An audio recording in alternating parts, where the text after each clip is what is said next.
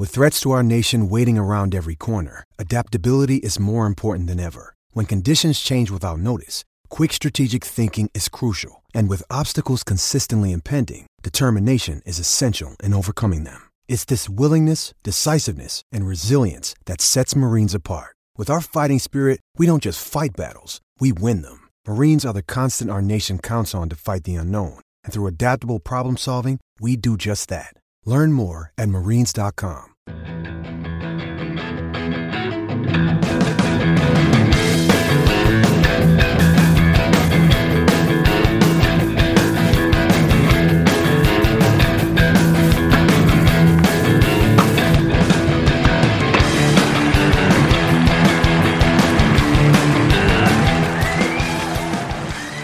You're listening to the Tennis.com podcast.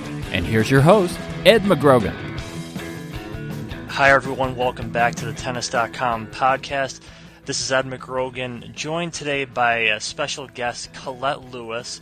Um, her website, zootennis.com, is one of, if not the source on college tennis you'll find um, online. I know a lot of a lot of you who follow tennis closely probably um, probably know and have read Colette's work, but um, I wanted to get her on the podcast today um, as perhaps part of the piece you uh, are reading today about last year's NCAA men's final. So, Colette, thank you first of all for joining us. Oh, it's my pleasure. Um, just I'd like you to kind of introduce really because I think it's a question I had too is kind of what drew you um, to covering college tennis. You know, how long have you been covering it, and, and what's you know what's the appeal that you see in really devoting uh, your work to it? Well, I started covering junior tennis because of my home here in Kalamazoo, Michigan, where the the boys nationals are played, and I I've been doing that basically my whole life, but once I started actually covering tennis as a reporter about oh, 15, 14, 15 years ago, I, I was drawn to kind of find out what happened to the boys after they leave here, after they've gone to the through the 18s, won Kalamazoo or done well here. And so it, it seemed like a natural progression to kind of follow them through college in 2005, when I started zootennis.com, I went to my first NCAA men's team final. It was at College Station. It was four to three. UCLA came back from uh, being 3 1 down, and it was just one of the most exciting things I'd ever seen in tennis. Um, not having seen very much team or Davis Cup, it was amazing the excitement, the drama. So from then on, I was hooked. It's not often that you can pinpoint an exact time where something drew you in, but there was no question to me that that was something I definitely felt I had to be uh, covering and watching after seeing that match. You know, actually, it got me thinking just talking to you now. Um, seeing where the players, the juniors, go after playing juniors, and now in the Pro Tour, I think a lot of recent momentum has has been you know many college players are making that jump to the pro game. Um, John Isner's an obvious example. There's a lot of others though. Um, you know, what do you think actually about um, the preparation that college gives for the pro game? Is is that something that you think? Um, this is a trend that you see continuing, you know, just to increase as time goes on. I do think so. I, I was just talking to someone the other day about uh, Blaz Rola from Ohio State, who's the defending or reigning NCAA champion, who turned pro after his junior year at Ohio State and now is up to, I believe it's 128 in the world. So at, at this time last year, you were watching um, a young man of that caliber play and occasionally lose in college tennis. So you can tell what the quality is. It, it's really uh, futures level, uh, challenger level at the very top for sure. So to me, I, I just think that to get the kind of competition you need without struggling financially, it's a very, very good option for 99% of, of the aspiring pros out there. It's just really difficult to pay your way. I, there, I know there's been a lot of talk about just the paltry money that's made at that level, how quickly you really have to get up winning challengers to survive financially. And college gives you an opportunity not to have to worry about that economic, also get great competition, grow up some, and maybe not least have a family kind of behind you. Um, once you go to college, you really do have um, a support network that extends forever. I mean, John Isner still has huge support wherever he goes in the world. If there if there are University of Georgia uh, alumni there, and the same now with Kevin Anderson from Illinois. And so I think that's another important thing to just really have a, a connection um, to a bigger institution that can kind of help support you in those early years when things are tough.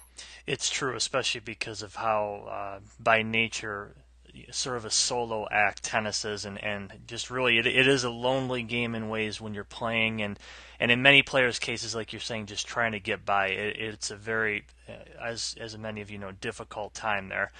Um, primarily, one of the reasons I, I wanted to talk to you is about UCLA and Virginia, who um, in this most recent piece, uh, this oral history that we've done including your, you know, including yourself. Uh, we've talked about this in obviously some pretty great detail. Um, the piece, you know, leaves off with uh, with looking ahead a little bit to where uh, these two teams go. They play for the first time since that NCAA final um, later this week. And I was wondering uh, what really has become of the Bruins and the Cavs this year. Are there a lot of players remaining from these two final teams last year, or is it a lot of turnover? Just kind of maybe an overview of where these two teams stand now.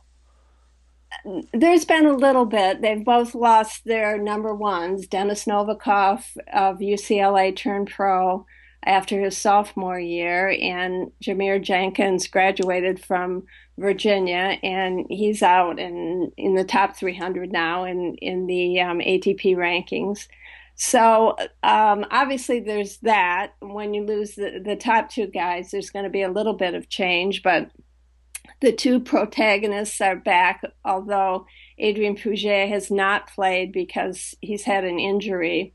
He is in school, but they're taking taking it very slow. So that's another issue as to whether he will be part of the match coming up. But uh, Mitchell Frank has been playing number one for Virginia now after after playing in the third position last year. Um, UCLA actually has two of their players in the qualifying at Indian Wells right now today. Uh, Clay Thompson, who has been playing one for them after playing five for them last year, and uh, Marcos Giron, who has been uh, is a junior now and has been playing two for them for the last couple of years occasionally one as well. So they're both excellent teams. They were, would both be among the favorites heading into the NCAA's in May. So I think this match is going to go um, a long way, kind of, to seeing if, if, they can possibly top that last one. Certainly not, but mm-hmm. it's you know, a very interesting um, kind of gauge at where the two teams are right now. Yes, and, and if anybody here listening has not read the piece, uh, sort of shame on you first of all, but also, you know, Virginia wins the title four to three, being down effectively title points, and you know, escaping in one of the most unlikely ways possible. So, yes. so, like I said, please read it, and Colette, of course, contributes a lot um, to the to the color, setting the scene. She was at the final, um, of course. Um, who you know what are some of the other teams along with UCLA and Virginia this year um, on the men's side uh, that position themselves in your opinion as title favorites? I think it is pretty wide open this year. Um, Ohio State won the team indoor championship and they're undefeated. They have an amazing winning home winning streak going, which is now at 182 straight matches going back to 2003 They have not lost a match at home in Columbus. So that's amazing. And they're undefeated this year. It's probably not one of the very strongest teams that they've ever had, but um, they knew when they lost uh, Rola that that they were going to have to get you know a team effort, but they did win the team indoor, so they are definitely a threat. USC, who who won the four previous years prior to Virginia, is always an, an excellent excellent team there to be considered, and there are probably four or five other teams that could could pop up and, and do well. John Roddick, Andy Roddick's older brother has an, a very fine team at Oklahoma this year, and uh, Texas is very good. Uh, Georgia will be back in the mix. There's just a whole slew of them, and it makes it very exciting. Actually, we've always had a few semi-prohibitive favorites, I guess, going in, and I think maybe UCLA would have been that had Puget been healthy.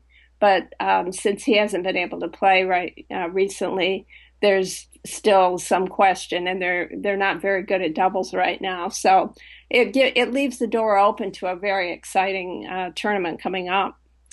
I actually want to ask, um, along with the women's favorites, who I'd like to know because we haven't um, touched on on that side of things yet. I'd like to kind of get the same you know, top level perspective from you on the women's um, status right now. Also, I was wondering if you could explain to myself and to everybody else listening really just the overall schedule of how college tennis plays itself out each year. It's um, is it is it more seasonal each um, you know fall? Is it more fall? Is it more spring? It obviously ends in May, but what are kind of the the the main pillars of the college season and how it progresses? Right now, it it uh, in the fall is the individual season. There are two majors, one outdoor, one indoor, and all the uh, tournaments are like all ATP and ITF tournaments, standard, you know, 32, 64 draw tournaments with with one winner, and a lot of uh, the ranking information in that. Um, is generated from from those two tournaments, and then smaller tournaments that, that other that are hosted, but th- there are two big national ones. Then, uh, beginning in, in mid to late January, once everybody's back in school, they start the dual match season, where where teams are playing each other usually twice a week. Uh, conference season is usually just getting started right now, and extends through mid to late April, and then we start the NCAA's. But those are team events where um, you are slotted by the, your, the, level of your ability, with one through six in singles, and then in doubles.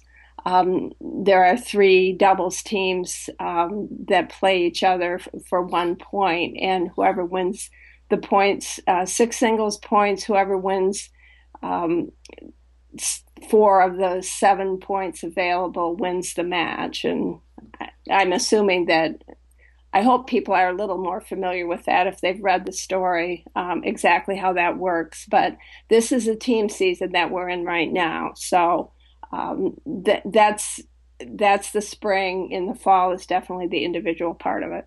Yeah, I was, uh, you know, it was it was a little bit surprising to me only to see how you know the the great disparity between all uh, the amount of singles matches that go into the overall score and just one doubles match that really goes into it. That was one thing I, um, you know, I noticed right away off the piece there, and even to the effect that the doubles match is, is played first before any of the singles match. It, it really does come down, I guess, to how how good your singles field can be there.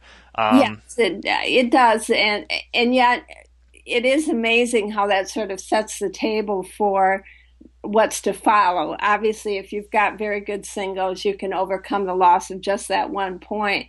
But it but it does give you a little bit um, more chance to maybe relax once you've already got that one point, knowing that you only need three more. You don't have to win four of the six. So it, it does set the tone.